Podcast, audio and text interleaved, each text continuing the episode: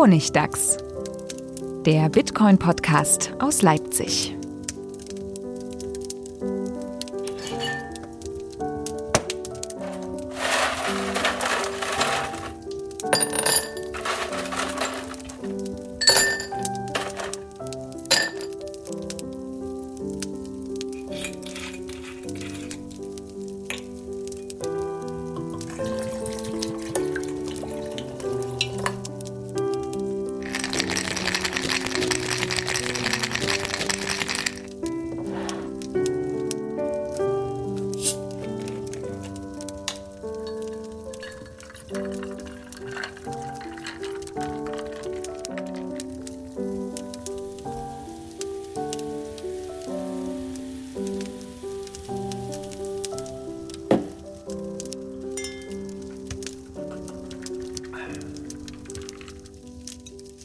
Willkommen zur 28. Folge vom Honigdachs, dem Bitcoin-Podcast aus Leipzig. Nach unserer Spielefolge letztes Mal jetzt wieder äh, in gewohnt ernster Zusammensetzung. Zu dritt Stefan, Manuel, hallo. Hallo, endlich wieder ernst. Guten Tag.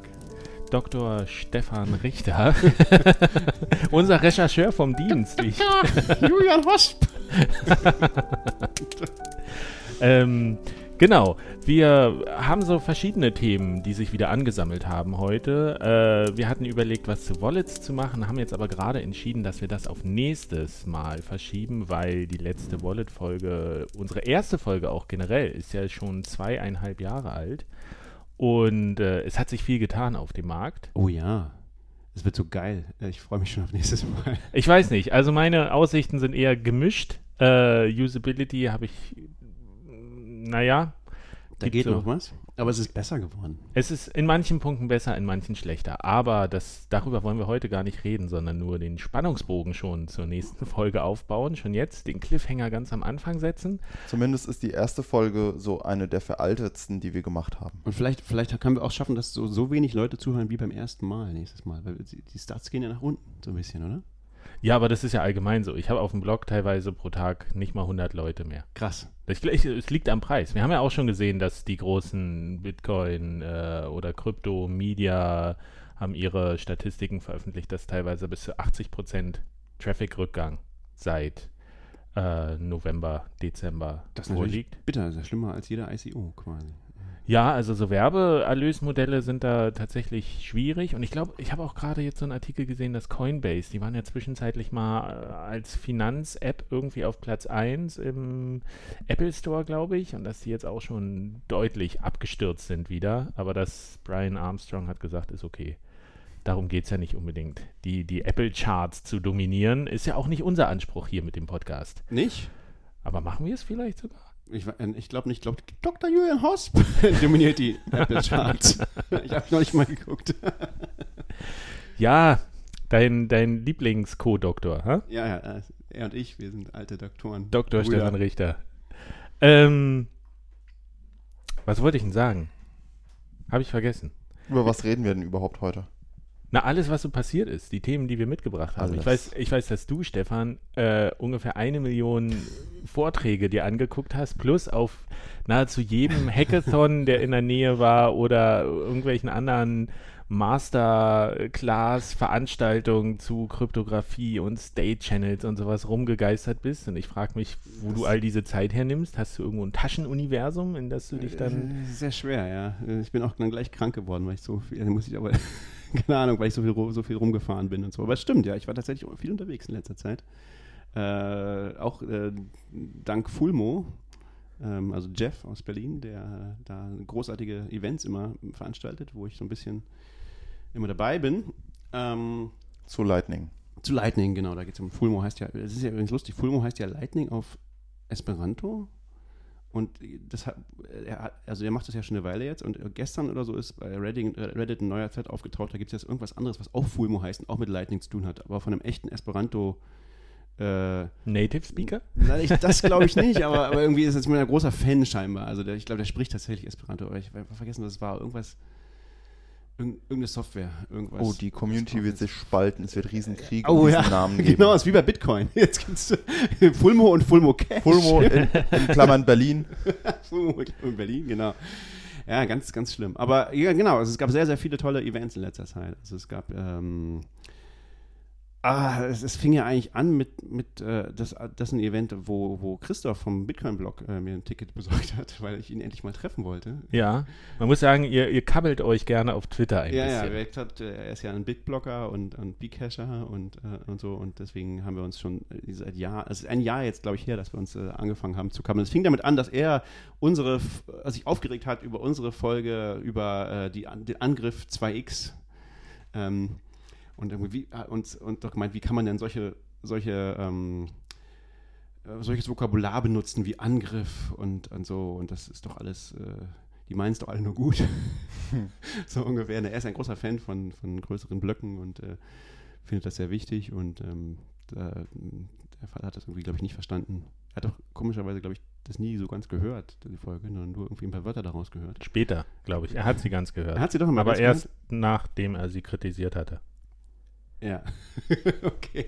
Aber, ja, ja, jedenfalls äh, hat, haben unsere Diskussionen über ein Jahr lang dazu nichts geführt auf Twitter und dann haben wir gesagt, äh, wir sollten uns, also alle Leute haben, haben dann irgendwann schon, hatten alle die Nase voll schon, die uns beiden folgen und haben dann gesagt, so, ihr, ihr müsst doch mal ein Bier zusammen trinken, weil das führt doch alles zu nichts.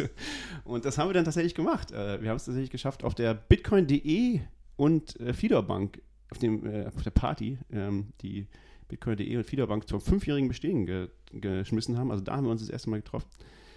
Äh, und es Und war, habt euch endlich geeinigt. wir haben uns geeinigt jetzt, ja. Äh, ja Roger hat recht. Also. äh, Bcash ist äh, the real. Nee, aber ist, der, ist die. Fehde jetzt aus der Welt, diese, diese Online-Fehde? Oder ist das, äh, habt ihr euch, wie heißt es so schön, let's agree to disagree? Wir, wir haben agreed to disagree. Das Schöne ist, wenn man, also anders als bei Twitter, bei Twitter kann man das ja irgendwie nicht lassen, dann immer so, also ich zumindest nicht, dann, wenn jemand irgendeinen Quatsch erzählt, dann immer nochmal nachzuhauen und, und, und bei, wenn man sich so live sieht, dann merkt man, okay, wir kommen da nicht, in zehn Minuten merkt man so, wir kommen da nicht zusammen, also wir haben da einfach unüberbrückbare Differenzen, aber man kann zusammen trotzdem Bier trinken und, das, und redet einfach über was anderes. Das ist dann schon okay. Äh, das muss man dann einfach lassen. Seitdem haben wir auch, glaube ich, uns nicht mehr über Twitter gefetzt, weil wir einfach, glaube ich, es hat einfach, es bringt nichts. Also diese Diskussion ist Unsinn. Also irgendwie die, man kommt da nicht durch. Aber es ist eine interessante Geschichte tatsächlich, die gerade wieder äh, hochaktuell ist, weil ja ähm, Fidor und äh, Bitcoin.de haben ja eine, ich glaube, es ist eine exklusive Partnerschaft. Ähm, und es ist ja, wir haben ja seit Jahren irgendwie, ähm, es, es gibt es nur Bitcoin.de auf dem deutschen Markt und alle Ja. anderen haben irgendwie Schwierigkeiten an Lizenzen oder Bankpartner zu, zu kommen und das war für, für Bitcoin.de gar nicht so das schlechte, schlechte äh, Jahr letztes. Das war ein super, Also, die haben irgendwie 1,2 Milliarden Handelsvolumen hatten die, glaube ich, auf der Plattform und haben, ich habe es mal ausgerechnet, den Gewinn ver-65-facht. Von irgendwie 100.000, was jetzt nicht so viel war, auf 7,5 Millionen letztes Jahr. Für so eine kleine Firma, das ist ja eine winzige Firma, muss man ja irgendwie. Ich glaube, ich, ich glaub, wir haben gesagt, die haben irgendwie 13 Mitarbeiter oder so, ja. Also das ist ja wirklich eine ganz, ganz kleine Firma. Dafür ist das nicht schlecht, muss man sagen. Ja, gute, ganz gute okay. Algorithmen. Ganz okay. Also ich weiß, dass sie sehr viel Aufwand haben mit, äh, mit Anfragen von Behörden. ja, Sicherheit. Ähm, ich glaube, ich habe mal was gehört, dass eine Vollzeitstelle sich nur darum kümmert, Krass. Anfragen irgendwie überhaupt anzunehmen und darauf zu reagieren. Was fragen die die denn so? Weißt du das? Naja, ich glaube immer, wenn irgendwas mit illegalen Aktivitäten so. irgendwie in Zusammenhang stehen könnte. Wir haben gehört, Bitcoin ist illegal. Ah, nee. Ja, sowas in der So, Art. so. Wem, wem gehört denn diese Adresse und an wem ging das Geld? Hm, wahrscheinlich. Aber das Interessante ist ja nun, dass äh, die Solaris Bank, habt ihr das mitbekommen? Ja, da war irgendwas. Äh, Genau, das ist ja so ein, das ist ja eine ganz andere Form von Bank. Das ist ja so ein Tech-Unternehmen mehr. Äh, und die sich ja eher als, als Plattform sehen, um anderen ihre Vollbank-Lizenz zur Verfügung zu stellen, um dann eigene äh, Projekte oder Produkte anzubieten. Eine White Label Bank. Ach so, Genau. was ist das? Okay. Ja, ja, und die sitzen in Berlin, die sind noch relativ jung und die haben ja jetzt auch sowas gestartet, äh, Krypto und Blockchain, Kooperations äh, Ding, wo du dich halt bewerben kannst, glaube ich, oder dann auf eine Partnerschaft hoffen und dann aber diesen, diesen Lizenzumweg nicht gehen musst. Den du jetzt zum Beispiel brauchst, wenn du einen äh, Bitcoin-Automaten aufstellen willst. Mhm. Was ja eine Lizenz und glaube ich einen hohen sechsstelligen Betrag erfordert, den du irgendwie hinterlegen musst Ach echt, ja? bei der BaFin. Ich habe mal sowas gehört. Ich muss das Okay. nochmal recherchieren, Das aber ich habe mal gehört, irgendwie 720.000. Ich glaube, die Lizenz ist auch sehr, sehr teuer an sich so. Kostet auch eine Million Ja, und oder so. aufwendig, also juristisch. Das ja. ist. Man muss ähm, so fast eine Bank sein, um hier einen Marktplatz... Aber es ist tatsächlich wohl so, dass, dass äh, genau, die Banken dürfen das alle. Also es gibt the- theoretisch irgendwie, ich glaube, irgendwie hat, man hat das mal ausgerechnet, es gibt in Deutschland irgendwie so 60 äh, Leute, die einen einen Bitcoin-Automaten aufstellen könnten. Aber es hat noch 60? Wir haben, keiner. noch über, wir haben noch knapp 2000 Banken. Ja, ja, irgendwas war, ich, keine Ahnung, vielleicht waren es, ich, weiß- ich weiß nicht mehr. Wer weiß, sehr wie viele Leuten die gehören. naja, aber 400 Sparkassen, die sind nicht alle auf 60 Leute zuzuordnen. Die sind Nee, schon gehören die nicht alle der gleichen Person? Mr. Spar. dem Gründer der, der Deutschland äh, GmbH. Xavier Naidu. Ah, ah, habt ihr das mitgekriegt? Die, die Sparkassen jetzt, äh, bei den Sparkassen und schon länger bei der Hypovereinsbank, glaube ich, oder so, kann man jetzt Sofortüberweisungen, also nicht diese Sofortüberweisung, diese fiese Firma, sondern so, so, man kann jetzt Überweisungen machen, die in 10 Sekunden da sind. Irgendwie so. Das ist ja fantastisch, oder? Man braucht jetzt kein Mhm. Bitcoin mehr. Das stimmt, aber ich, die Sparkasse Rostock nimmt dafür 5 Euro Gebühr. Habe ich gesehen. Das ist, äh, Das ist immer noch niedriger als die Bitcoin-Überweisungsgebühren zu Hochzeiten. Ja, aber nicht mehr jetzt. Das muss man mal ganz deutlich sagen. Das wird ja immer gern gepusht, dieses Narrativ, dass äh, Bitcoin immer noch so teuer Okay, das ist. sind jetzt wenige Cents aktuell, aber hey. Und, aber es dauert auch 10 Minuten, also. Ich glaube, es dauert Mindestens. auch 10 Minuten. Ich glaube, Damit hat doch Bitcoin, nee, Sekunden. Sekunden, Instant, 10 Sekunden. Instant Payment irgendwie 10 soll, Sekunden. soll ja. Das ist natürlich schneller als Bitcoin. Also. Bitcoin hat alles erreicht. Endlich haben sich die Banken verbessert, es ist schneller, es ist günstiger und Zumindest besser geworden. Und damit brauchen wir Bitcoin nicht mehr. Ja, jetzt können wir endlich Bitcoin abschaffen. You heard it here first. ich, ich schalte heute zusammen mit Dr. Jürgen Horst Bi- Bitcoin ab. Aber, aber was noch interessant ist, ist halt, ich, ich glaube, der Markt kann sich schon verändern ähm, durch diese Öffnung der Solaris Bank. Weil, ich meine, es ist halt super schwer, mit einer Bank zu kooperieren und zu sagen, ich habe hier ein Bitcoin-Business oder ein Krypto-Business und die Bank sagt, äh, Moment, gefährdet das unser Geschäftsmodell? Dann nö. Naja, die, die Light, ist das, wie heißen die? Ähm, Lightpay oder was? Die haben doch, also die, diese Litecoin-Typen mit, mit, mit Charlie Lee, die haben doch äh, eine Bank gekauft. Teile.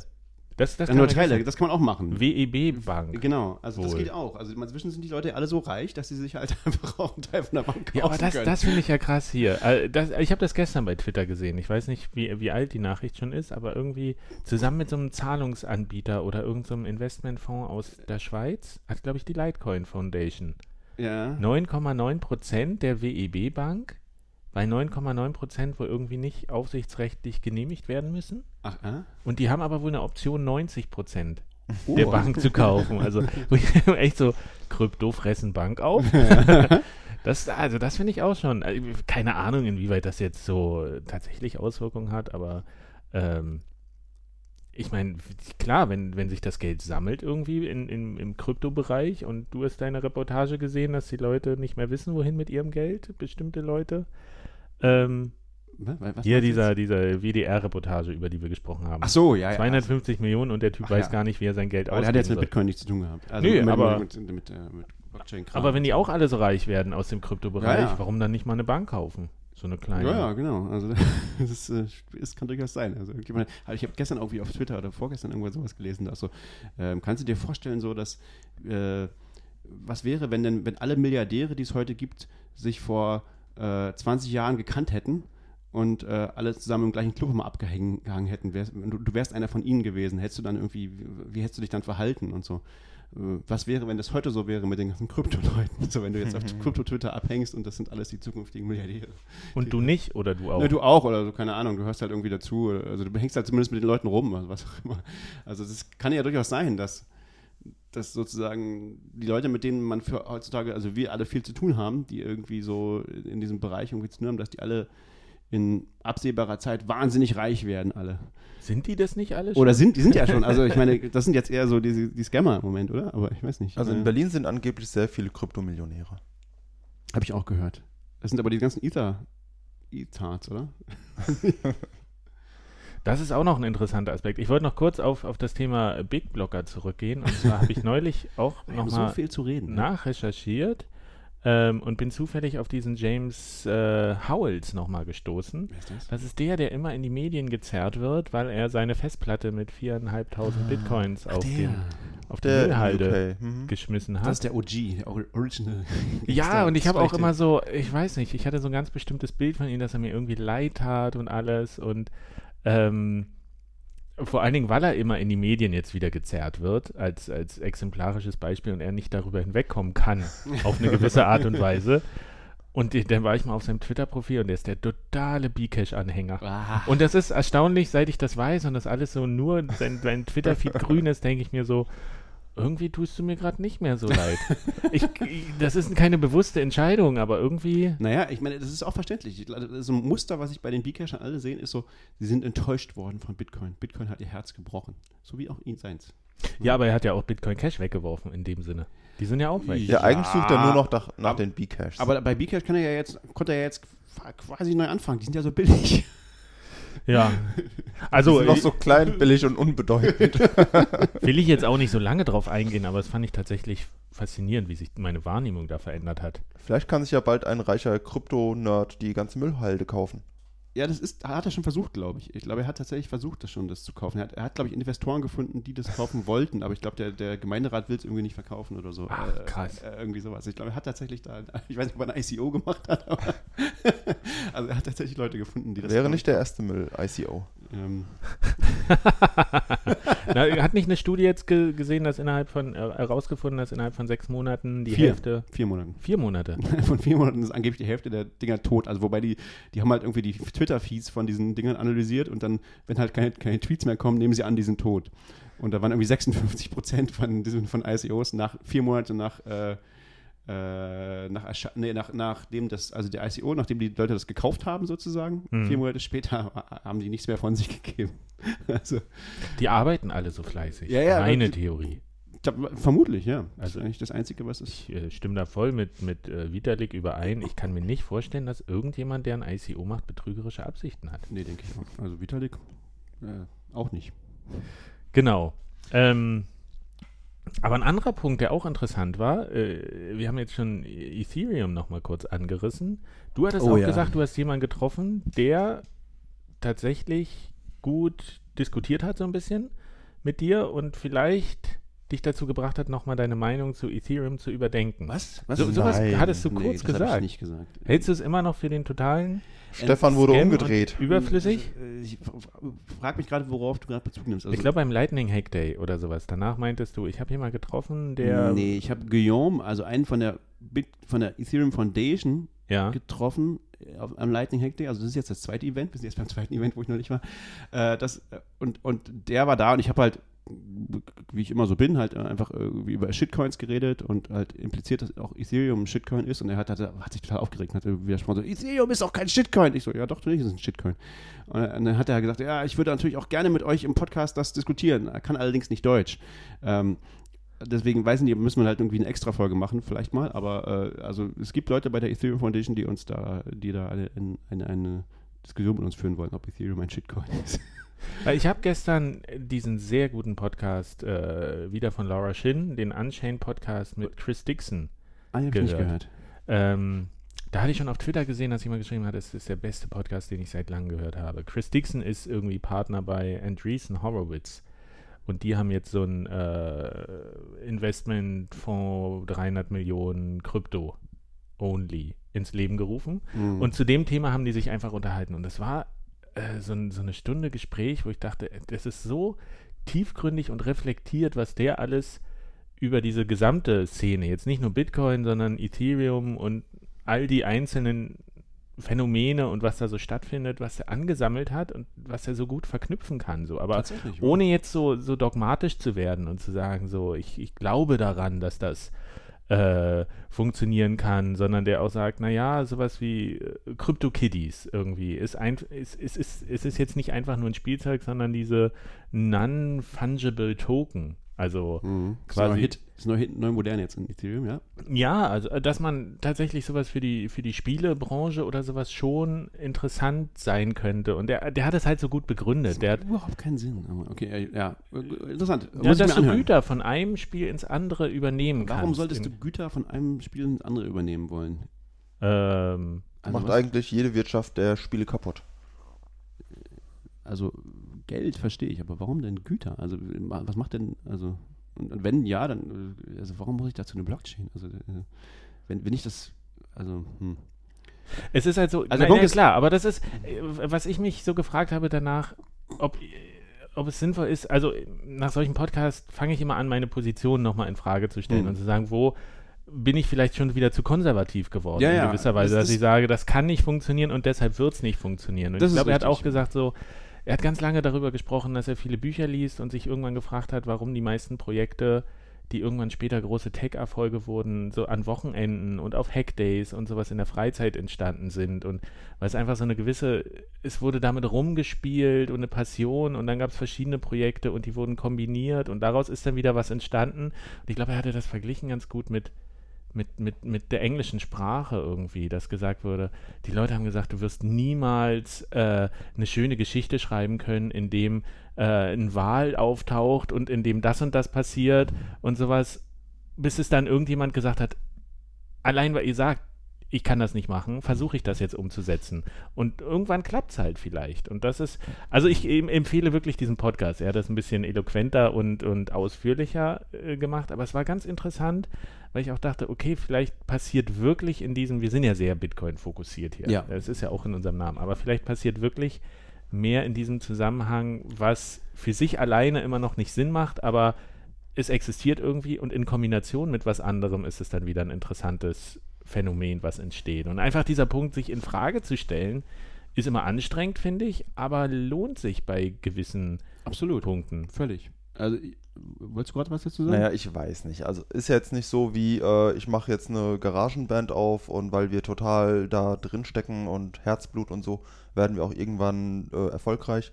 Da, hier geht es ja um Technologien und Netzwerk und den ganzen Kram. Entweder es funktioniert oder es funktioniert nicht. Und zwar nicht, weil es toll oder schön ist, sondern weil es klare Real-World Limitations gibt. Ja, das ist oft ja nicht so klar. Also was die, also das ist ja oft tatsächlich, also der, sagen wir mal, der Space ist ja sehr groß. Ähm, und, und, und, und, niemand weiß irgendwie, wozu man das Zeug benutzen kann. Also es ist ja wirklich, also sagen wir mal, man kann, wir haben doch das schon mal ganz am Anfang bei Ethereum gesagt, so, man kann nicht ausschließen, dass es irgendwas bringt. So. Ähm, äh, ich, also ich, ich mag diese Rolle auch nicht, diese irre, irre, äh, also wie sagt man, konservative Rolle, so dass man immer sagt, so ja, es ist doch alles, alles andere Scheiße. Das ist einfach nur, es ist, glaube ich, das ist genau wie im Leben. Es ist so, dass ähm, äh, alle jungen Menschen sind, sind, sind Kommunisten und alle Alten sind äh, Reaktionäre. Ich glaube, so ist es auch in dem Crypto-Space, dass du irgendwie, wenn du lange dabei bist, siehst du halt so viel Scheiß, dass du irgendwann annimmst, es ist alles Scheiß, außer Bitcoin. Äh, Naja, irgendwann dreht sich das um. Der, der neue Kram muss uns beweisen, dass er funktioniert. Genau, richtig. Und das hat noch keiner, keiner geschafft. Und das ist äh, tatsächlich immer wieder wahr. Also es, es wird halt, diese, diese Einstellung wird immer wieder verstärkt, weil jedes Mal, wenn dir jemand sagt, aber das ist doch anders, sagst du, warte mal kurz. Und dann ein halbes Jahr später Oder ist vier, Bancor gehackt worden. Oder ähm, vier Monate später ist, ähm, ist Twitter tot. Ja, äh, genau. Also das ist, also das geht meistens ganz schnell. Und äh, aber du, natürlich heißt das nicht grundsätzlich, dass nicht irgendwas funktionieren kann. Und also äh, die reine, die reine Menge von Zeug sozusagen äh, heißt, das heißt ja nicht, dass man nichts dabei lernt. Also ich, ich habe schon in letzter Zeit auch ein bisschen über den Tellerrand geschaut so und, und festgestellt, okay, also in dem Sinne, dass, dass diese Dinge mh, Testnet sind, macht das vielleicht tatsächlich vieles davon Sinn. Also würde ich gleich nochmal kurz zurückkommen, aber nochmal kurz zu, zu Laura Shin. Ich habe den, den Podcast mit Jimmy Song äh, von ihr neulich, und der fand ich großartig, fand ich wirklich ganz fantastisch. Und nicht so sehr wegen Jimmy Song, sondern wegen ihr. Äh, weil äh, ich bin sonst sehr kritisch bei, auch bei ihr so und ich, sie hat auch viel Quatsch gemacht. Also sie, ich habe neulich auch irgendeinen Podcast von ihr gehört, da hat sie halt irgendein Panel moderiert und das waren halt lauter Idioten. Es waren halt so Ba- Bank und irgendein anderes Zeug, die haben alle nur so vom blauen Himmel erzählt. Ja, aber das ist doch geil, wenn wir die Freiheit, die ist so super und allen Menschen muss es gut gehen und so. Ja, aber dazu musst du einen Scam machen. Äh, also, ähm, also Bankor ist zum Beispiel ja so ein typisches Projekt. Also offensichtlich geht es da darum, dass jeder sein eigenes Geld machen kann, ganz einfach. Dass jeder so seine eigene alternative Währung, so wie so ein Chiemgauer oder so, bauen kann auf Ethereum. So, das ist scheinbar das Projekt von Bancor. Das ist ja eigentlich ein nobles und schönes Projekt. Nur hat man jetzt gesehen, die haben jetzt gerade mal wieder, hat mal jemand irgendwie 15 Millionen Dollar geklaut. Aber wurde dann nicht irgendwie, wurde das nicht eingefroren von, von Bancor, wo sich wo andere wieder Genau. gefragt haben, Moment, wenn, wenn, wenn das Geld einseitig von einer Partei einfach so eingefroren werden kann, Richtig. wie Gretchenfrage, wie habt ihr es mit der Dezentralität? So wie bei so vielen Dingen. Also da sind ja jetzt ganz viele, da, da passiert jetzt ganz viel gerade. Ganz viele von diesen Dingen, die so gehypt worden sind, die sind, kommen jetzt irgendwie in so eine Phase, wo man sieht, ob es Sinn macht oder nicht. Orgor ist ja, ist, gestern ist Orgor äh, rausgekommen, das, diese, dieser Prediction Market. Ja. Und da gibt es ja jetzt den Ultra, also das gibt es ja so viele Sachen. Also spannend ist, es scheint angenommen zu werden. Also es ist scheinbar, es ist sehr kompliziert, das zu benutzen. Man muss ja erstmal irgendwie Ethereum-Node zum Laufen kriegen und so, beziehungsweise den irgendwo. Äh, aber Leute benutzen das tatsächlich. Also gestern waren irgendwie auch schon ach, nach einem Tag oder so 80.000 Dollar da gewettet auf irgendwas und das meiste natürlich Fußball. So. Also es wird tatsächlich irgendwie angenommen, aber es gibt natürlich jede Menge, jede Menge äh, Kritikpunkte dafür. Es gibt natürlich so, einerseits ist so, äh, äh, was war das? Ähm, naja, was ist denn, ähm, wenn das wirklich erfolgreich wäre, dann würde Ethereum nicht mehr funktionieren. Es ist so, also es ist ein sehr aufwendiger Wegen- wegen Kon- Skalierung. Ja, es ist ein sehr aufwendiger Kontrakt und es wäre wohl so, also wenn das jetzt tatsächlich so viele Leute benutzen würden, dass es irgendwie erfolgreich ist, dann könnte Ethereum nicht mehr funktionieren. Ähm, ist ein Ding. Das zweite ist irgendwie, es sind halt komplizierte Kontrakte, es kann halt tausende Fehler haben. Aber auch Augur hat so einen Kill-Key da drin, so einen Kill-Switch, können also das jederzeit zerlegen. Und das, die, die Idee von so einer, also die, die, die Prediction Market macht insofern erstmal theoretisch Sinn, sein denkt man, das zu dezentralisieren, dass sowas in, dem, in, in vielen Ländern verboten ist, zum Beispiel in den USA, das zentral zu machen. Also du darfst aus keine einem Webseite guten haben. Grund, weil ich auch mal ge gehört habe in der Diskussion, hat einer gesagt, wir wissen gar nicht, ab wann ein Prediction Market zu einem Assassination Genau, Market das werden ist dann kann, das nächste. Genau. wenn du auf den Tod von Leuten setzt. Das ist dann das nächste. Du kannst ja wetten, die, die und die Person wird bis zu dem und dem Datum sterben. Und dann, wenn ich jetzt vorhatte, ihn zu um, umzubringen, dann könnte derjenige, könnte ich da ja ganz viel Geld machen damit. Ne? Ja. Ähm, also das ist auch so ein, und da- das, das wird man ja jetzt sehen, was da jetzt passiert. Das finde ich jetzt spannend. Also jetzt, jetzt sieht man ja, jetzt ist dieses Ding da und die sagen, oh, das ist geil, es wird alles verändern und so. Und jetzt ist die Frage, kann es gehen? Äh, kann es überhaupt funktionieren? Wird es zu irgendwelchen Dingen führen, die man nicht will? Äh, was macht denn dann Regulatoren? Ähm, was macht dann Orga, weil die dann einfach sagen können, äh, Moment, so, nö, äh, wir killen das jetzt wieder?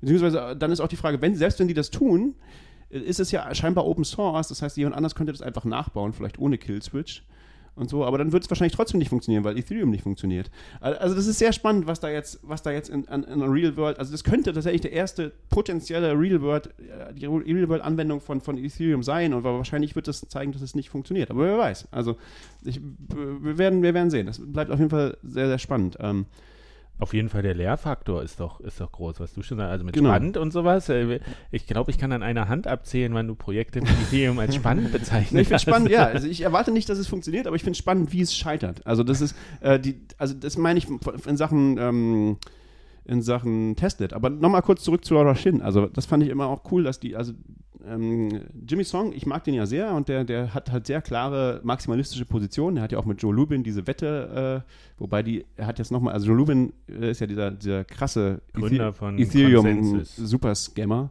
der so äh, äh, Milliardär scheinbar geworden ist mit der Ethereum-Gründung und so und also so ganz, ganz komischer Typ irgendwie und der hat halt auf, bei Consensus, äh, Con- Consensus bei der, bei der, Nee, Sys. nee, SIS ist die Firma, aber SUS ist die, äh, das, äh, Ach so, das Event in- Event. in New bei, bei dem Event hat er halt ein war er auf einem Panel mit, mit Jimmy Song Ja. und da haben die halt, also da war auch, auch Amber Bolde dabei. Kennt ihr, kennt ihr die? Nee. Das ist irgendeine, gehört.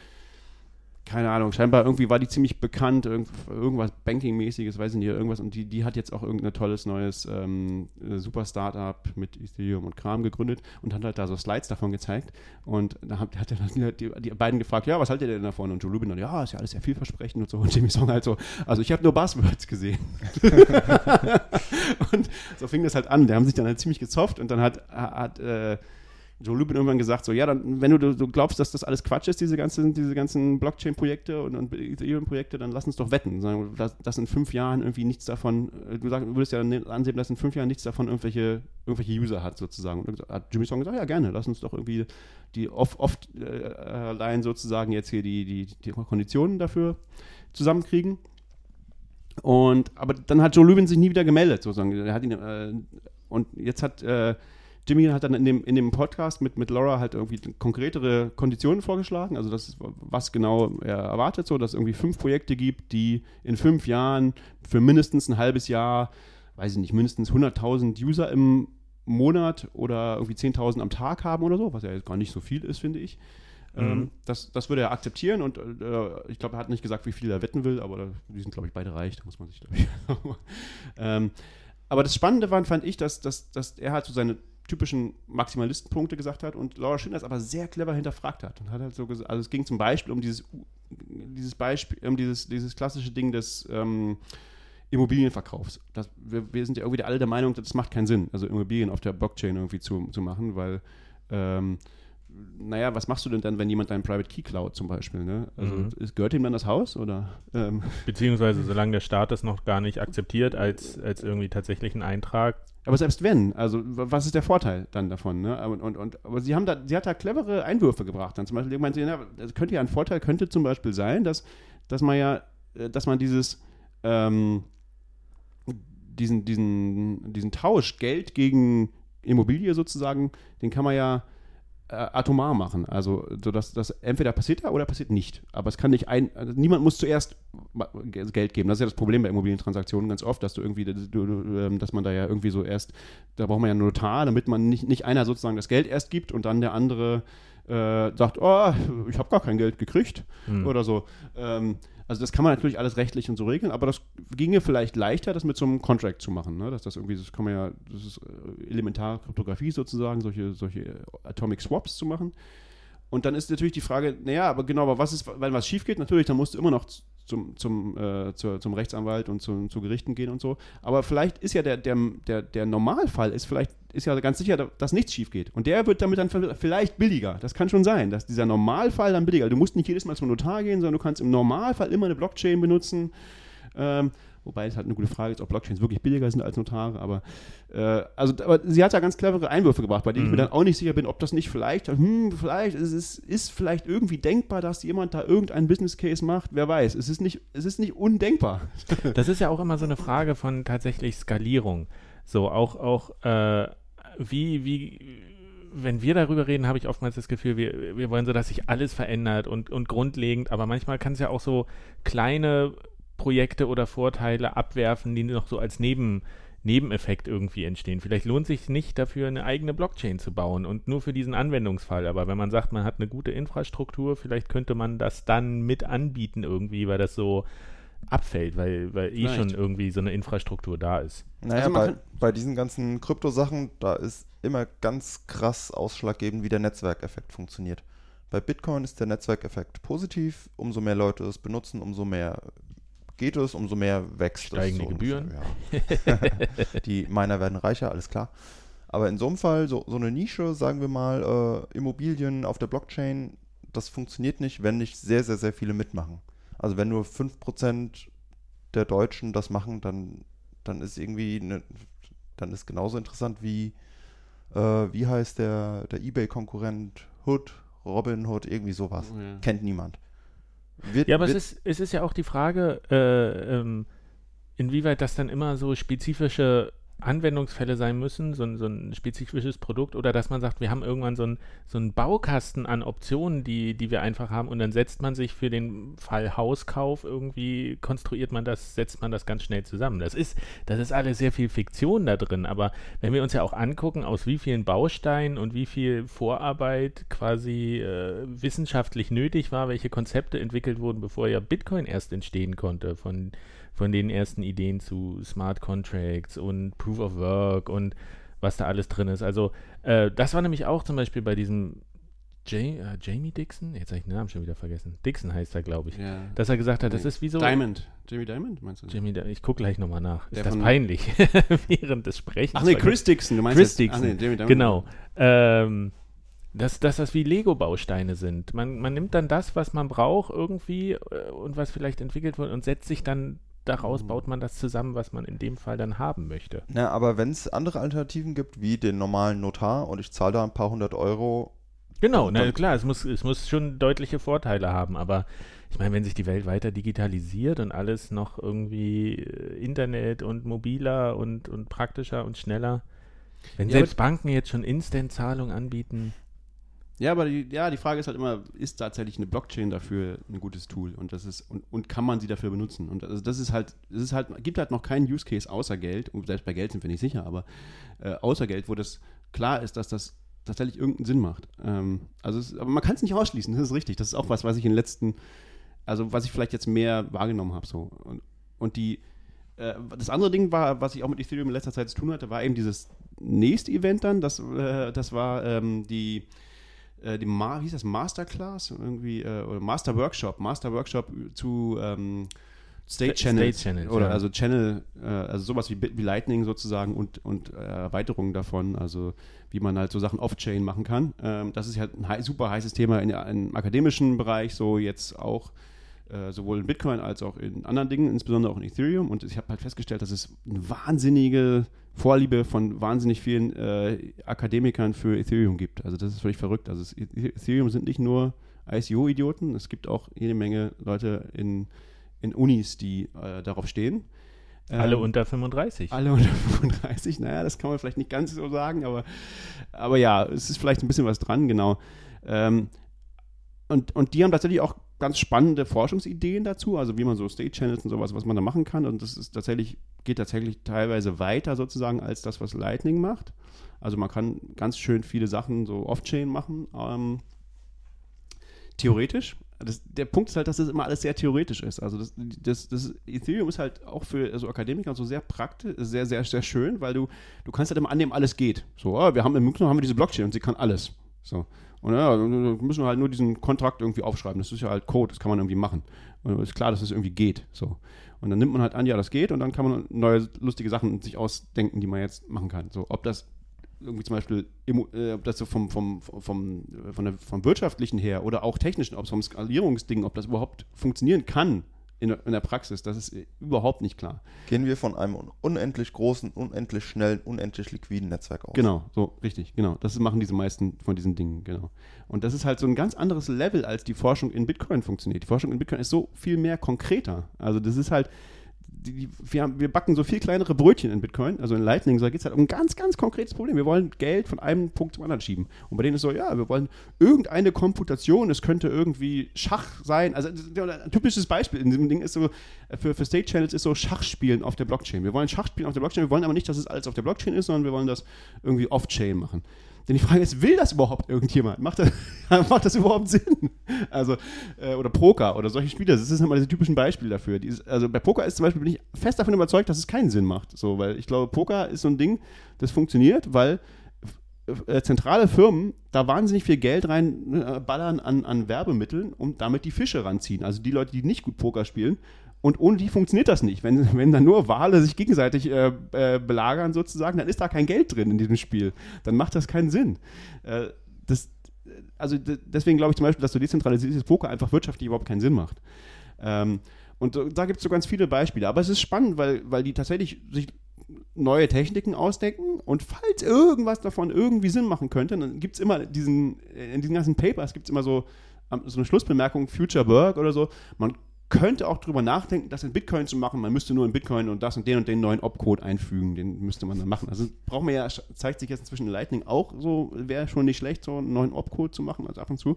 Aber bei Bitcoin muss man halt über solche Dinge dann genau nachdenken. Wer, was soll das genau können? Welche, welche spezielle Funktionalität brauchen wir? Ist die sicher? Macht die nicht irgendwas anderes kaputt?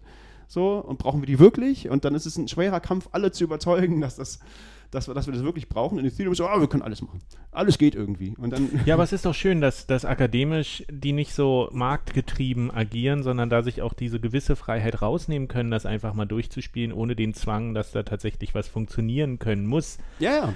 Ich meine, das, das äh, könnte doch dann, irgendwann kann man vielleicht auf diesen Erkenntnissen aufbauen. Ich meine, selbst guck, guck dir den, den, gibt es doch hier den Nobelpreis für äh, idiotische Wissenschaften oder sowas, diesen alternativen Nobelpreis, was da erforscht wird und manchmal ist es es ist toll und unterhaltsam. Ich glaube, irgendwer hat mal rausgefunden, dass es, dass es eine Konstante gibt, dass alle Tiere, egal wie groß sind, dieselbe Zeit zum Pullern brauchen. Echt? Ja, egal ob Elefanten oder irgendwie so kleine Wüstenmäuse. Irgendwie war das Verhältnis vom Durchmesser zur Harnröhre irgendwie in gewisser Weise gleich. Ich glaube so 12 oder 16 Das ist Sekunden. fantastisch. Ja, egal wie viel da rauskommt. Und das ist doch. Äh, Das war ein IG Nobel-Preis wert. Ich glaube, wir brauchen, das ist, äh, glaube ich, der, der Titel für unsere neue, für die Folge. Die Puller-Konstante. Krypto, Krypto-Nobelpreis oder sowas? Der Puller. Äh, Puller. Ahnung. Puller-Alarm. ähm, aber ich meine, ja, das, das ist ja. Deswegen zu sagen, dass Ethereum schlecht ist, ist ja dann irgendwie falsch. Es hängt, es hängt halt immer von der Perspektive ab, Naja, ist mit ein der man da drauf Testnet. guckt. ist ein Testnet, genau. Also es ist halt, was vielleicht schlecht Ja, ist, ist Testnet den Leuten klingt zu aber auch erzählen, äh, ist den Leuten zu, zu, zu, solche Versprechungen zu machen. So, es wird die ganze Welt verändern, bla, und wir werden hier geil, ist das neue Bitcoin und jetzt, also das, was überall halt, das ist halt schlecht. So, äh, wie gesagt, als Testnet sind diese ganzen Dinge ja völlig in Ordnung, aber das ist halt, mehr ist es halt irgendwie nicht. Also das, hm. Ja, aber deswegen es lohnt sich trotzdem, sich damit auseinanderzusetzen. Das ist Mehr ja, oder weniger, genau. Aber das, der Problem ist halt, dass du, dass sich damit auseinanderzusetzen macht Sinn, genau. Aber das ist sehr schwierig, die Dinge zu finden, bei denen es sich lohnt, weil das meiste, was du da, äh, was in diesem äh, Space unterwegs ist, ist halt absoluter Schrott. Es ist halt äh, irgendein Kack-ICO. So und äh, also das ist meistens halt nur Marketing, besteht nur aus dem. Und in diesem, das ist so schwierig, finde ich, in diesem ähm, äh, in diesem äh, Sumpf da irgendwie die Perlen zu finden. Also die vielleicht, das sind ja, also selbst die Sachen, die man dann findet, die sind ja dann, wer weiß, vielleicht könnte aus denen irgendwann mal was werden. Vielleicht können wir das irgendwann mal benutzen, wer weiß. Aber, aber da, das ist, also das ist, das ist das Problem, finde ich. Also das, deswegen, deswegen ist vielleicht, um mal zu, dir, zu deiner Aussage zurückzukommen, die anderen haben sozusagen das, äh, den, äh, wie sagt man, das, die, die Proof of Burden, also der ist, ist beim anderen, ne? Also die, die, die Leute müssen also deswegen sagen wir erstmal per Default, also sagen, sagen wir erstmal, ja, das ist wahrscheinlich Quatsch.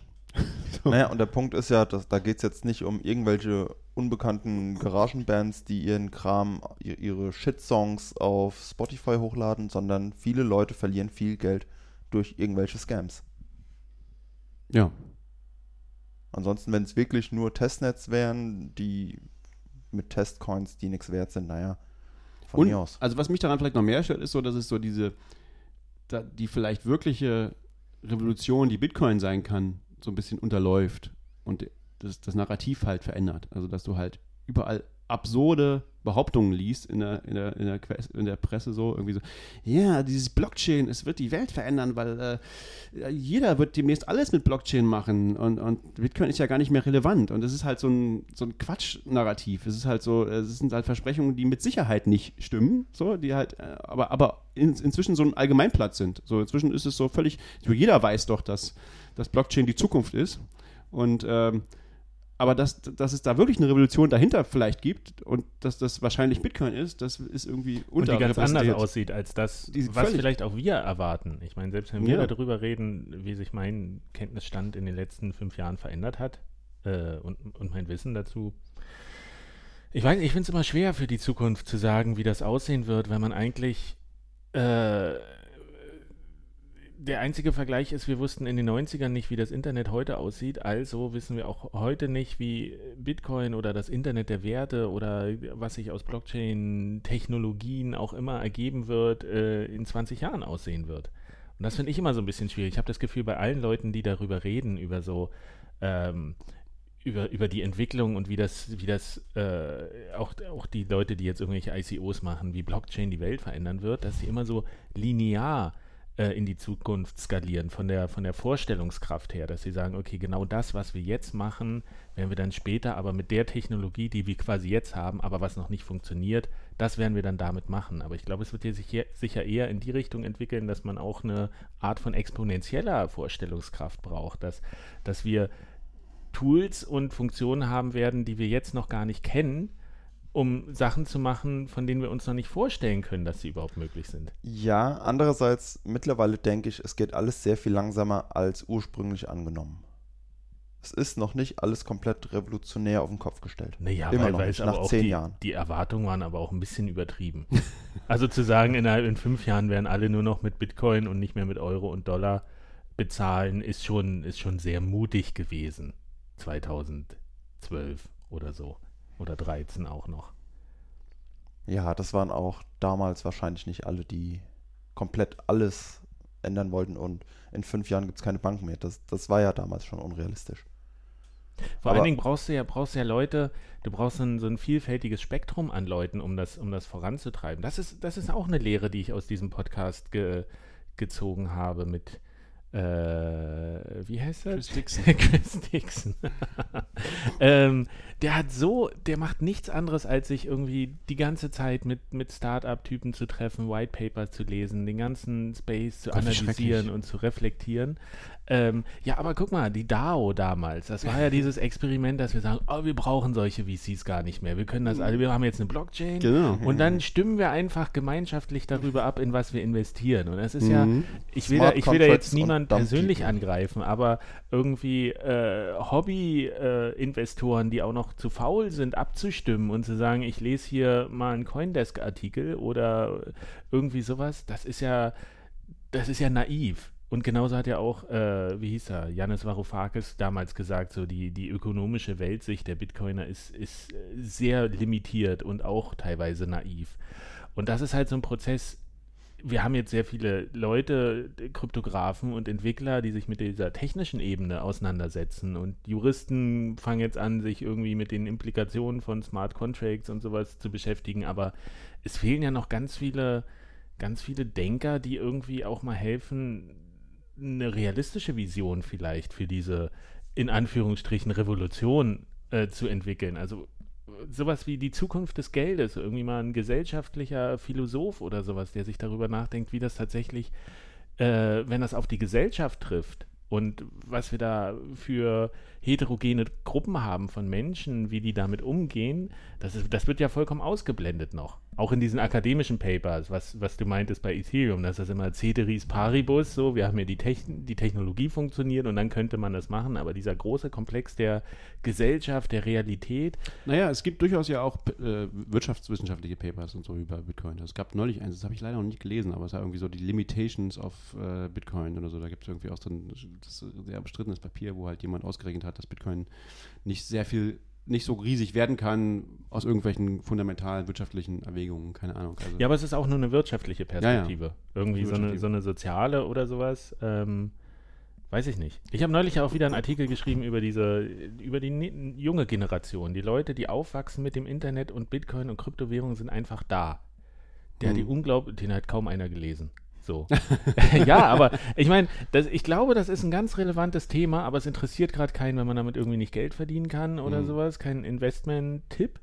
Aber das ist wirklich interessant. Ich meine, wir haben noch diesen, diesen Elfjährigen, der ein Buch geschrieben hat über Bitcoin und Ethereum. Das ist bemerkenswert irgendwie, weil, wie diese Generation damit umgeht. Und das sind doch die, die als erstes solche Non-Fungible Tokens, Spieleelemente, die sie verwenden können in anderen Spielen, nutzen werden. Oder die als erstes das vielleicht auch so adaptieren, was, was da entsteht. Aber kümmert sich bisher noch keiner drum. Vielleicht machen wir nur das. Bootstrapping, wir als Generation. Und es geht erst los, wenn die nächste Generation damit richtig selbst Ja, was macht. Ich glaube, es fehlt tatsächlich noch so viel, auch auf auch technisches Verständnis. Ne? Also wir sind, wie gesagt, jetzt dabei, mit Lightning vielleicht sowas skalierbar zu machen. Aber da gibt es auch noch viele Fragen. Also das, ob das wirklich nachher wirtschaftlich und so funktioniert und, und, und also auch technisch gibt es da noch viel. Das ist nämlich auch, also ich weiß nicht, wollen wir mal kurz über den Strand von Lightning reden? Bitte. Du bist, kann- du bist glaube ich, am besten informiert. Also, Man kann nicht genug über Lightning reden. Lightning, ja, oder auch Bitcoin. Also es ist so, egal, ja, was, das nächste, der nächste Event, was ich dann geguckt habe, war Building on Bitcoin, aber das habe ich nur vom, im, im, im, im Livestream gesehen. Also da gibt es auch so viele Sachen, die gerade passieren. Das ist so spannend, was da gerade. Also es gibt zwei große Themen, glaube ich, die in Bitcoin, die gerade im Moment sehr, sehr, äh, wo viel passiert und die hängen auch zusammen. Das eine ist allgemein Lightning, das zweite ist allgemein Privacy. Also bei Pri so Privatsphäre-Sachen passiert auch wahnsinnig viel gerade. Das ist echt äh, sehr spannend.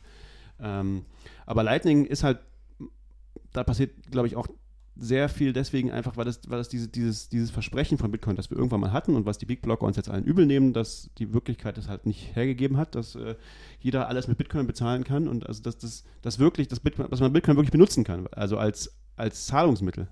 Das ist ja die, so ein bisschen die Vision, die Lightning vielleicht, ähm, vielleicht, vielleicht verkörpert. Ne? Instant-Zahlung nicht mit der Sparkasse, sondern mit Bitcoin. Genau. und günstig halt. Ne? Das ist halt so die, die, die Frage. Und da passiert irgendwie, das, das, das ist ja so heiß im Moment, dieses Thema, da passiert so viel, also so viele Leute sind da dran und man, äh, es gibt sehr viel Entwicklung und es gibt sehr viele Leute, die was probieren. Also es gibt jetzt irgendwie, ich glaube, es gibt so eine Lightning Store List, Liste jetzt, da sind jetzt irgendwie, keine Ahnung, 80 Stores schon drin oder so und es gibt so Prognosen, dass es bis 1000 Stores sein werden am Ende des Jahres oder so. Also, also Händler, die Lightning schon akzeptieren, da gibt es inzwischen schon ziemlich viele. Ähm, es gibt halt so Sachen wie äh, Satoshi's Place und, ähm, alle möglichen Spiele, die halt neu sind und so. Das ist, ist cool. Also es wird tatsächlich benutzt. Und dann gibt es aber halt auch so Experimente, also gerade in den letzten drei Tagen hat sich die Kapazität des Lightning Network, äh, also die, das, wie viel Geld da drin ist in den Kanälen, hat sich ja verdoppelt. Auf ja? 60 Bitcoins. Auf 60 Bitcoins von 30. Das klingt erstmal nicht so viel, aber das Lustige ist dabei, dass diese, die Hälfte, diese Hälfte, die neu dazugekommen sind, diese 30 Bitcoins, gehören einem Menschen. Also die gehören dem äh, Andreas Brecken, das ist, äh, ich glaube, der heißt, das hat eine Webseite, ich glaube shitcoins.com oder so, äh, shitcoin.com oder irgendwas. Der testet ja immer Coins, aber er testet die halt auf so eine sehr äh, er testet das halt einfach. Er probiert es einfach aus, wie, wie, wie, wie gut man damit bezahlen kann oder irgendwas machen kann. So, äh, zum Beispiel hat er sich hat er mal Idiota getestet und hat, also hat da sich den ewigen Zorn der Idiota-Community natürlich wie alle zugenommen, zugezogen, weil er einfach gesagt hat, es funktioniert einfach nicht. So, ich habe es probiert, es geht nicht. oh, ich hatte das gelesen. Ich fand das aber gut hergeleitet irgendwie. Er hat das wirklich nachvollziehbar ja, ist, dokumentiert. Der in, ist nicht in doof. einzelnen Schritten und wirklich, ich versuche der, hier gerade Kontakt zu Peers aufzubauen. Geht genau, nicht. der probiert es einfach. Der probiert diese Dinge aus und der, der behauptet aber, glaube ich, auch, dass Bitcoin irgendwie nicht gut funktioniert und Bcash viel toller ist, so, weil natürlich, Bcash funktioniert einfach so, weil, naja, äh, weil es halt keiner benutzt. Das ist halt die Sachen, die er unterschweigt und, und der, der halt verschweigt. So. Er benutzt, und, und er ist auch ein großer Dash-Fan, glaube ich. Das sind halt so Dinge so, ja, die funktionieren halt, die sind dafür gemacht von Marketern, dass sie halt einfach so gehen, so. Aber das bedeutet nichts, dass sie gehen, weil wenn sie jemand benutzen würde, würden sie nicht mehr gehen. Aber das, das ist das, das, was ich ihm, was ich halt nicht gut daran finde, dass er halt so da irgendwie den, gar nicht die theoretische, ich weiß nicht, ob er die theoretische Einsicht nicht hat oder irgendwie scheint er zu meinen, das ist nur wichtig, dass es irgendwie funktioniert. Ähm, was auch immer das bedeutet. Und, äh, und der hat jetzt scheinbar äh, angefangen, äh, seinen eigenen Lightning-Node aufzusetzen und hat halt die maximale, äh, mit möglichst vielen Leuten die maximale Größe. Also es gibt ja im Moment eine Beschränkung. Du kannst irgendwie nur, glaube ich, 0,16 äh, Bitcoin in einen Kanal packen im Moment. Einfach so aus Sicherheitsgründen sozusagen ist es limitiert. Und der hat das alle seine Kanäle maximal groß gemacht, also mit 0,16 Bitcoin voll und hat halt irgendwie, ich weiß nicht wie viele Kanäle inzwischen, jedenfalls 30 Bitcoins da reingefahren. Also der, damit sagt er natürlich auch sehr laut, hier sind 30 Bitcoins, die gehören mir und die sind an dieser Adresse, die könnt ihr jetzt alle klauen. So. Also es ist also jetzt sehr spannend, was er damit jetzt vorhat. Ich weiß es noch nicht. Das werden wir, wird wahrscheinlich, bevor wir, ich schätze mal, bevor der Podcast rauskam, werden wir das erfahren. Wer weiß, ähm, was er damit zeigen will. Oder was. Jedenfalls hat er irgendwie scheinbar einen Not aufgenommen, aufgemacht, der jetzt mit allen riesige Kanäle aufhat. Ähm, also solche Dinge passieren da halt. Es ist schon, und es ist jetzt sehr lustig, was jetzt ist auch so, also ist auch spannend, was, was, was bedeutet das? Was macht er jetzt daraus und was wird das jetzt gehackt? Oder, ähm ich, ich glaube, Lightning ist total zentralisiert und ist eigentlich kaputt. Das will vielleicht er wahrscheinlich sollten, zeigen. Vielleicht sollten wir es wieder abschalten. Ja, wahrscheinlich. also, lass uns kurz äh, Dr. Julian Horstmann rufen, der kann auch Lightning abschalten.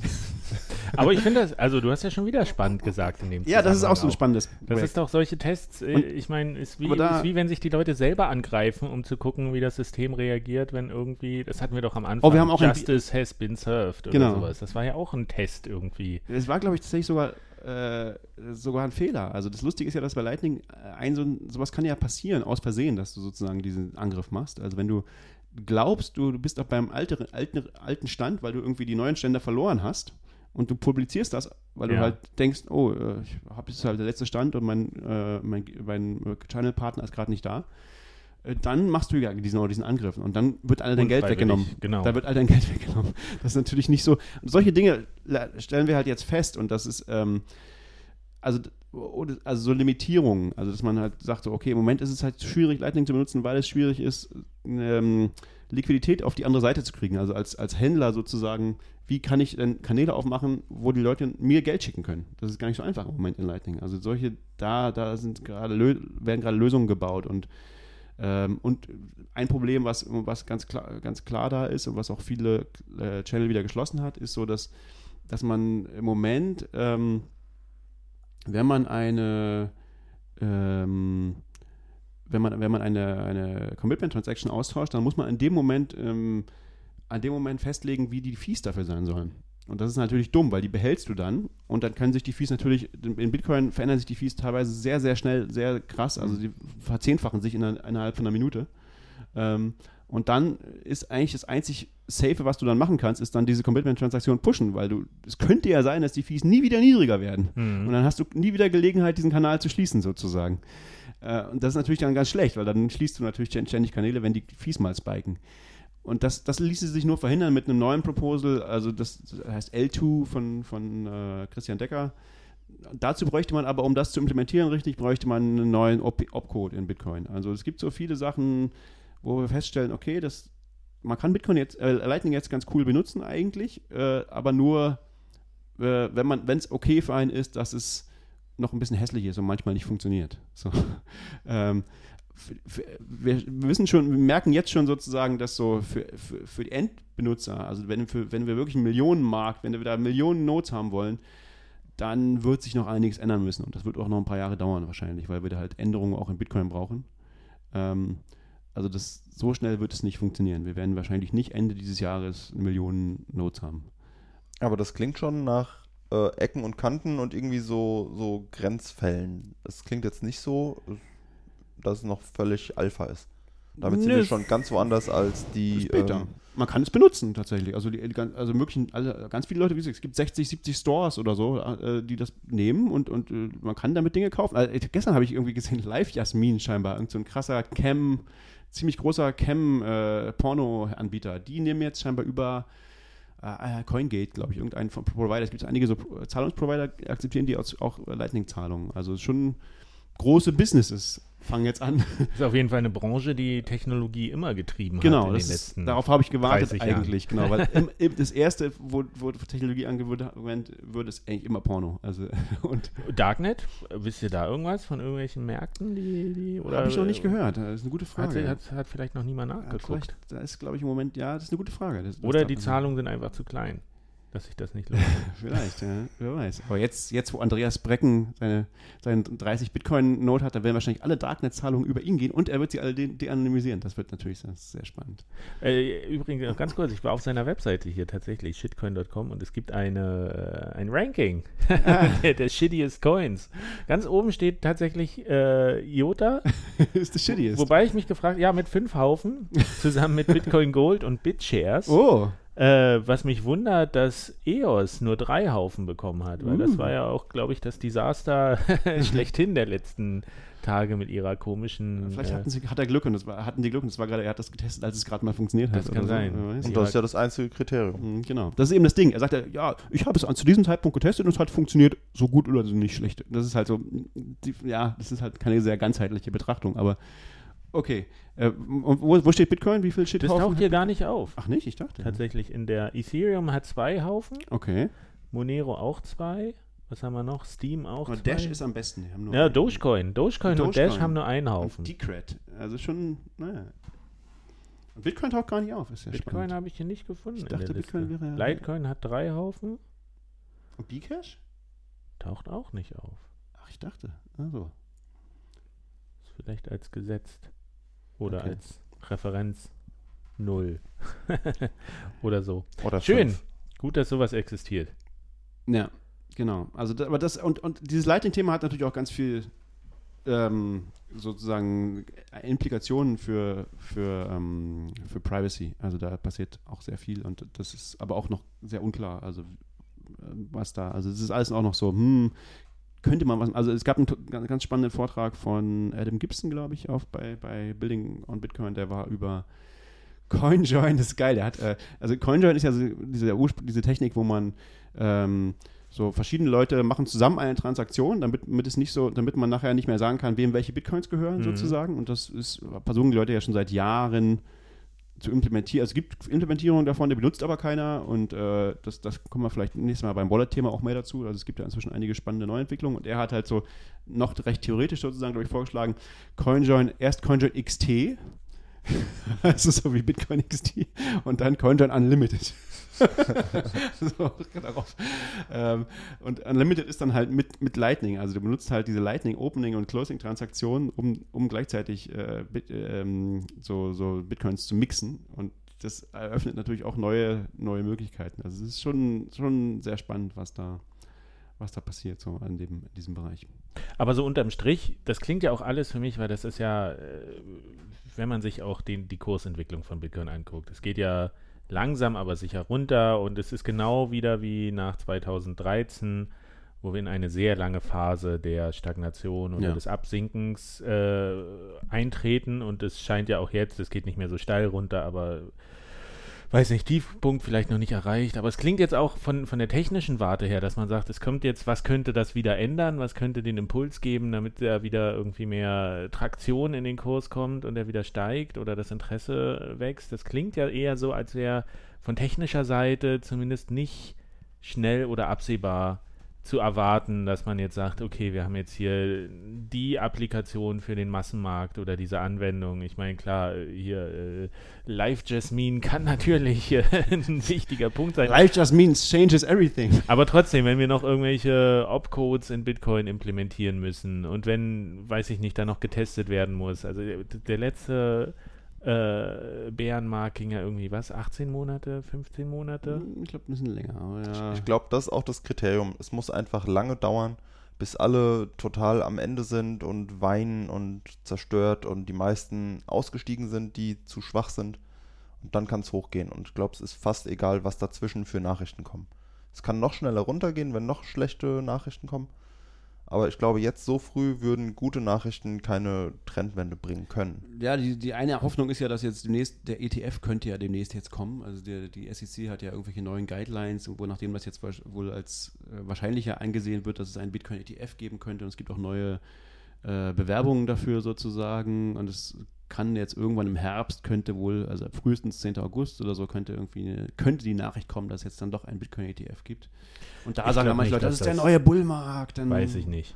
Das ist so, du ist doch immer hier äh, buy the rumors, sell the news Ja, ja. oder sowas. Mhm. Und wenn es dann irgendwie da ist, dann ist es da, aber das, das, das bringt ja dann auch Nee, nicht mehr die krassen Schlagzeilen so. Da, da geht es ja nicht um die jetzigen Leute, die investiert sind. Das ist ja eine völlig neue Branche, die dann irre Mengen Geld reinpumpen können.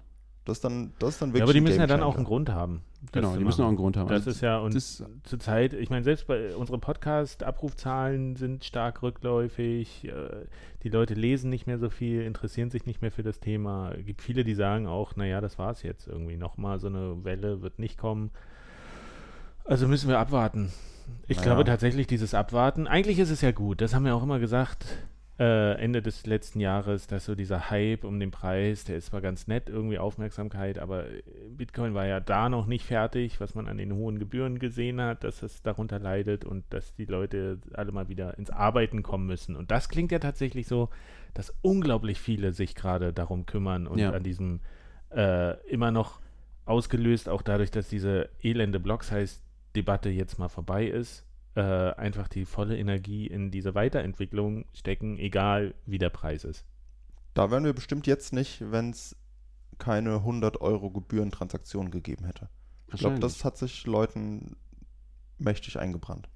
Die Ja. Dringlichkeit, Ja. einfach das, das zu ändern. Ja, und es gibt ja inzwischen schon wieder Leute, die sagen, also inzwischen haben wir so wenig Gebühren, also sie sind ja so niedrig wie noch nie quasi, in, in Satoshi gerechnet zumindest, also in, in Bitcoin gerechnet, ähm, dass, dass Leute sagen so, wir brauchen einen Viehmarkt, wir brauchen, wir brauchen wieder mehr Gebühren.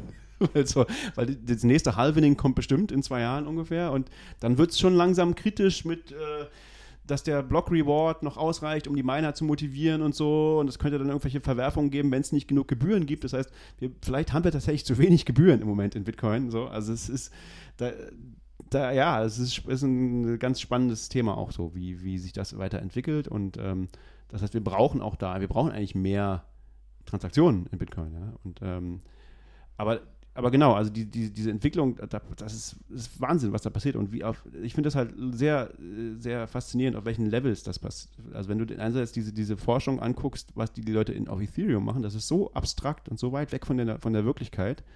Ähm, keine Ahnung, was das jemals wird. Und dann guckst du dir aber an, was die Leute in Bitcoin, woran die bauen. Und das sind so Sachen, wo du denkst, ah, das geht noch gar nicht, das ist ja komisch.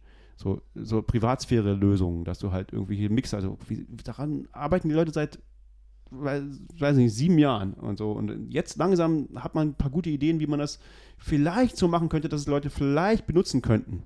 So, also wirklich benutzen wollen. Oder, oder so, ach, Zahlungen, einfach, man kann einfach Dinge, vielleicht könnte man demnächst äh, Sachen so bezahlen, dass es schnell geht und äh, billig ist.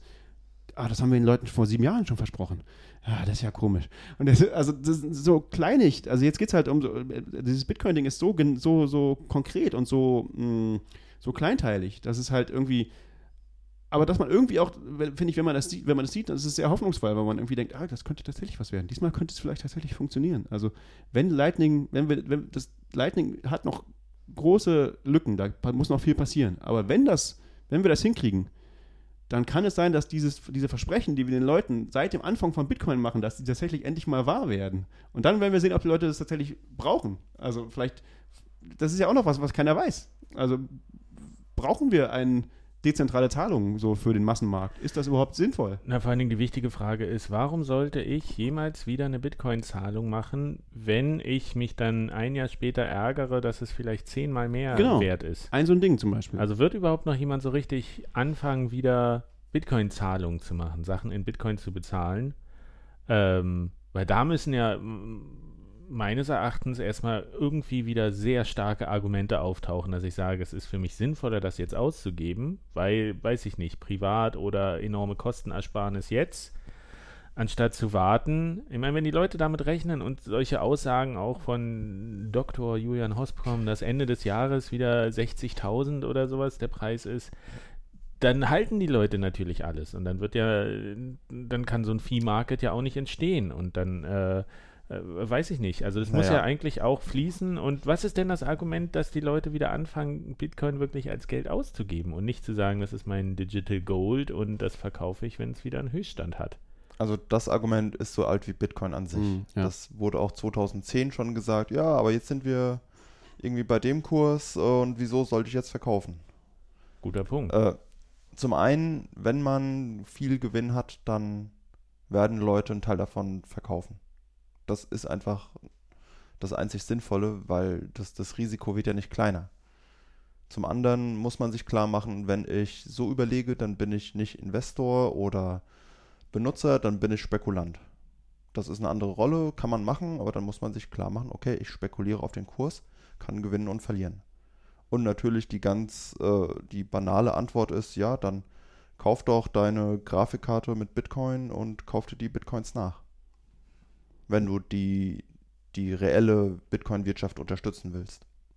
Und aber das Lustige ist ja, dass wir haben ja jetzt den Beweis, also die Leute machen das ja. Du hast, also, wie du richtig sagst, dauert, das haben wir, dieses Argument gibt es schon so lange und wir haben schon so viele Ups und Downs gesehen und die Leute äh, kaufen immer wieder Sachen mit Bitcoin. Also das passiert tatsächlich. Und das Lustige ist ja, dass wir inzwischen haben wir ja, man hat ja einmal gesagt, ja, das waren ja vielleicht nur so Liebhabereien und das sind nur so ein paar Leute, die das gemacht haben, Bitcoin, mit Bitcoin bezahlt. Das Lustige ist ja, dass wir jetzt diese ganzen salty Big Blockers haben, also diese ganzen Leute, die jetzt zu Bcash gewechselt sind, das sind alles Leute, die hatten irgendwelche gut gehenden Firmen.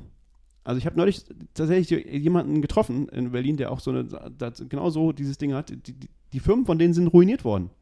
So wie BitPay auch zum Beispiel. Das sind Firmen, die haben jetzt nicht mehr funktioniert, weil Bitcoin-Bezahlungen teurer geworden sind.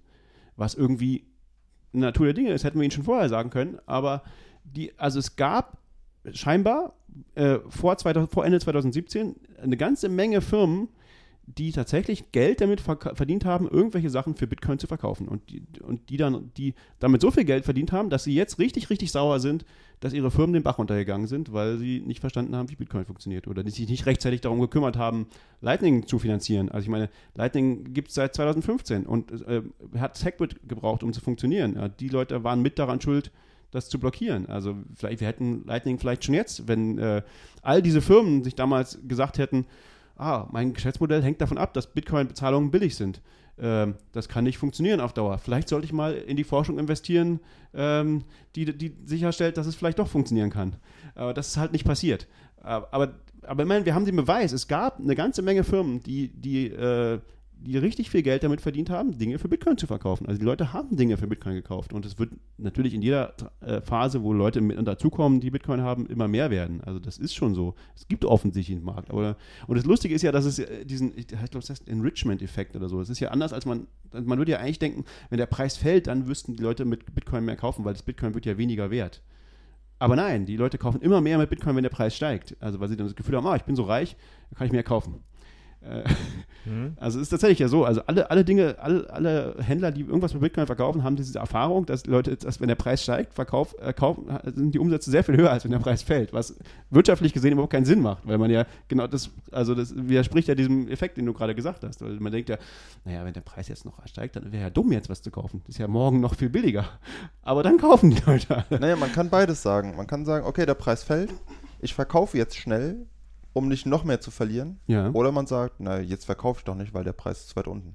Genau. Also wenn der Preis Und das zweite steigt, scheint irgendwie das Dominante zu sein. Das zweite scheint irgendwie die, die, die dominante. Äh, also aber beides plausibel. Ja, genau. Also es aber es stimmt schon. Ich habe ich hab auch ein Aufnahmegerät gekauft, als der Preis gestiegen ist, weil ich dachte, oh, jetzt kann ich es mir leisten. Genau, das ist, ist eine, hat, es gibt irgendwie einen, Enrichment-Effekt oder so. Es gibt irgendwie so einen, so einen, einen psychologischen Namen dafür. Das ist so ein, es Na. gibt offensichtlich noch viel mehr äh, Effekte und, und Variablen, die wir noch gar nicht alle kennen, die das alles beeinflussen. Ja, so viel. sehr vieles davon ist irgendwie psychologisch und äh, wirtschaftlich und es sind gar nicht so viele wesentliche Faktoren, die technisch sind. Glaube ich mittlerweile. Ich glaube, ja. es ist sehr viel, wie ist die Stimmung. Ja, klar, sicherlich. Aber, aber die Technik hat auch immer, glaube ich, so einen also, also ne, weiß nicht, das spielt, glaube ich, schon eine Rolle irgendwie auch. Also ich denke, dass zum Beispiel, wenn Lightning jetzt funktionieren würde, naja, vielleicht geht es auch nicht, vielleicht nutzt es auch keiner, aber dann könnte das so ein Auslöser sein, wenn es, plötzlich eine Million Leute äh, anfangen, Lightning zu benutzen. Ach, wenn schon einzelne Nodes 30 Bitcoins haben, dann, dann Lightning ist die Zukunft. Ja. Völlig klar. Aber es gibt so viele Dinge, die nicht verstanden sind, auch für, also rein vom so wirtschaftliche und, und, und soziale Faktoren. So was, ich glaube, wir wissen immer noch nicht, was Geld ist. Ne? Also was, was bedeutet denn Geld? So? Also wie kann das zum Beispiel, wie ist Bitcoin, also Bitcoin ist ja so ein ganz hartes Geld, also so ein Geld, wo irgendwie die Regeln super hart sind und wo irgendwie, was du nicht verändern kannst politisch. Und wie passt das aber zusammen mit so Vorstellungen von zum Beispiel einem universellen Grundeinkommen oder so, ne, die ja auch immer moderner werden. Und es ist aber schwierig, mit hartem Geld zu machen, weil du kannst das Geld nicht einfach so drucken. Wo nimmst du es denn dann her?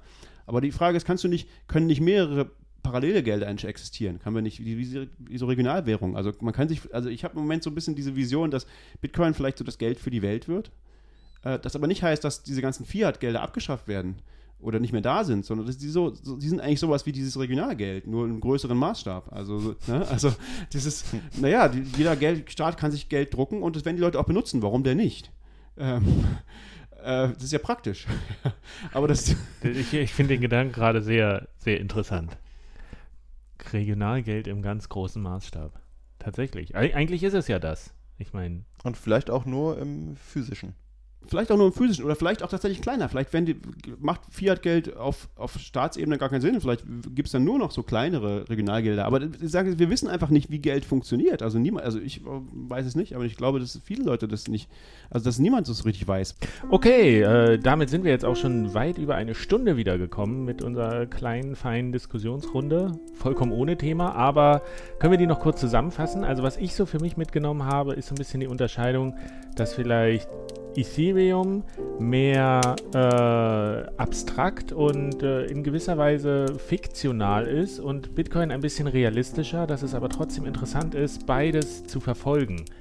Äh, weil man nicht pauschal sagen kann, das eine ist Mumpitz, nur weil es vielleicht gerade keine aktiven oder, oder realistischen Anwendungsfälle gibt, aber wir wissen nicht, was daraus vielleicht noch sich entwickeln könnte oder welche Inspiration daraus entstehen könnte. Was habt ihr so mitgenommen aus der Stunde? Habt ihr seid Naja, das, das sind schon zu viele Lorbeeren für meinen Geschmack. Man kann nie alles ausschließen. Das finde ich, also das, das, haben wir einfach, wir haben, ja, wir haben ja jetzt nur über die positiven Aspekte gesprochen von Ether. Wir können auch eine ganze Folge machen über die Shitcoin-Aspekte. Also, oh, und da laden wir uns jemanden zu ein. Da laden wir uns jemanden zu ein. Also das würde ich jetzt auch nicht so sagen. Also sagen wir mal, Ethereum ist ein gutes Testnet. Also man kann damit Dinge ausprobieren, wobei eigentlich klar ist, also es ist eigentlich, das ist wirklich, glaube ich, ziemlich klar, dass es nicht funktionieren kann. Also das, das dass nichts von diesen Dingen ins, on, on, in Scale tatsächlich funktionieren kann. Also wenn es viele Leute benutzen würden, würde es nicht funktionieren. Ähm, Nicht mal mit einer State-Channel-Scaling-Lösung. Ja, ja, wahrscheinlich. Also es nicht. ist genauso hart zu sagen, das kann auf gar keinen Fall äh, funktionieren, weil das hat man auch in der Geschichte der Menschheit von vielen Dingen behauptet. Ja, aber Ethereum hat halt den völlig falschen Ansatz. Ethereum hat halt diesen Ansatz so, oder das, gut, das ist natürlich eine Meinung, aber das ist, meine Meinung ist, dass das ein völlig falscher Ansatz ist, sozusagen, ja, wir probieren mal und wenn es nicht funktioniert, dann ändern wir es halt. So irgendwie, ich glaube, so kann man kryptografische Systeme nicht bauen ähm, und deswegen kann ich mir nicht vorstellen, dass es funktioniert. Aber gut, ich könnte mich irren. Wir machen einfach noch ein paar Folgen und gucken, wie es sich entwickelt. Okay. Der Mediator mit seinem Schlusswort. Na gut, dann, ich habe nicht mal alle Sachen abgearbeitet, die bei mir auf der Liste standen, aber so ist es.